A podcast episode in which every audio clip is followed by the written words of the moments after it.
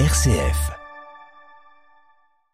Et comme chaque jour après notre grand invité, on va s'intéresser à un mot avec vous, Jean Pruvot, bonjour. Bonjour Clara. Et comme le livre s'appelle La promesse, aujourd'hui c'est le mot promesse qu'on a choisi d'examiner. Alors oui, euh, surtout que c'était merveilleusement bien dit sur un autre type de promesse au sens large. Alors au moment de la campagne présidentielle, évidemment, on pense souvent euh, aux promesses électorales. Euh, et bien sûr, cela fait partie de la panoplie de tout candidat. Et puis après, il y a les législatives, il y a de nouveau des promesses. et donc ça reste un mot très important, aussi bien politique que sur le plan humain.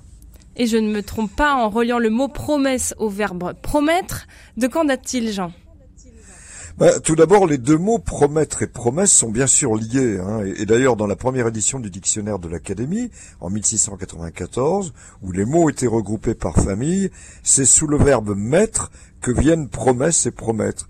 De fait, au tout départ, il y a le verbe latin mittere, qui signifie envoyer, produire, émettre, verbe auquel s'adjoint le préfixe pro, signifiant en avant, devant, et donc promittere va signifier faire aller en avant, d'où assurer, et puis déjà le sens moderne de promettre. Alors du verbe latin va naître le substantif promissa, désignant donc la promesse, et le mot promesse sera attesté en français en 1150 dans un conte, le conte de Flore et de Blanche-Flore, mais n'assimilons pas la promesse à un conte hein, qui ne releverait que de l'imagination. Le mot a fait d'emblée euh, une valeur forte avec tenir sa promesse ou la trahir, et qui ne sont donc pas des formules à prendre à la légère. On pense aux promesses de mariage, les promesses de vente mais aussi euh, à des formules entrées en français au XVIIe siècle, comme le peuple de la promesse, lié à la promesse faite par Dieu à Abraham et ses descendants.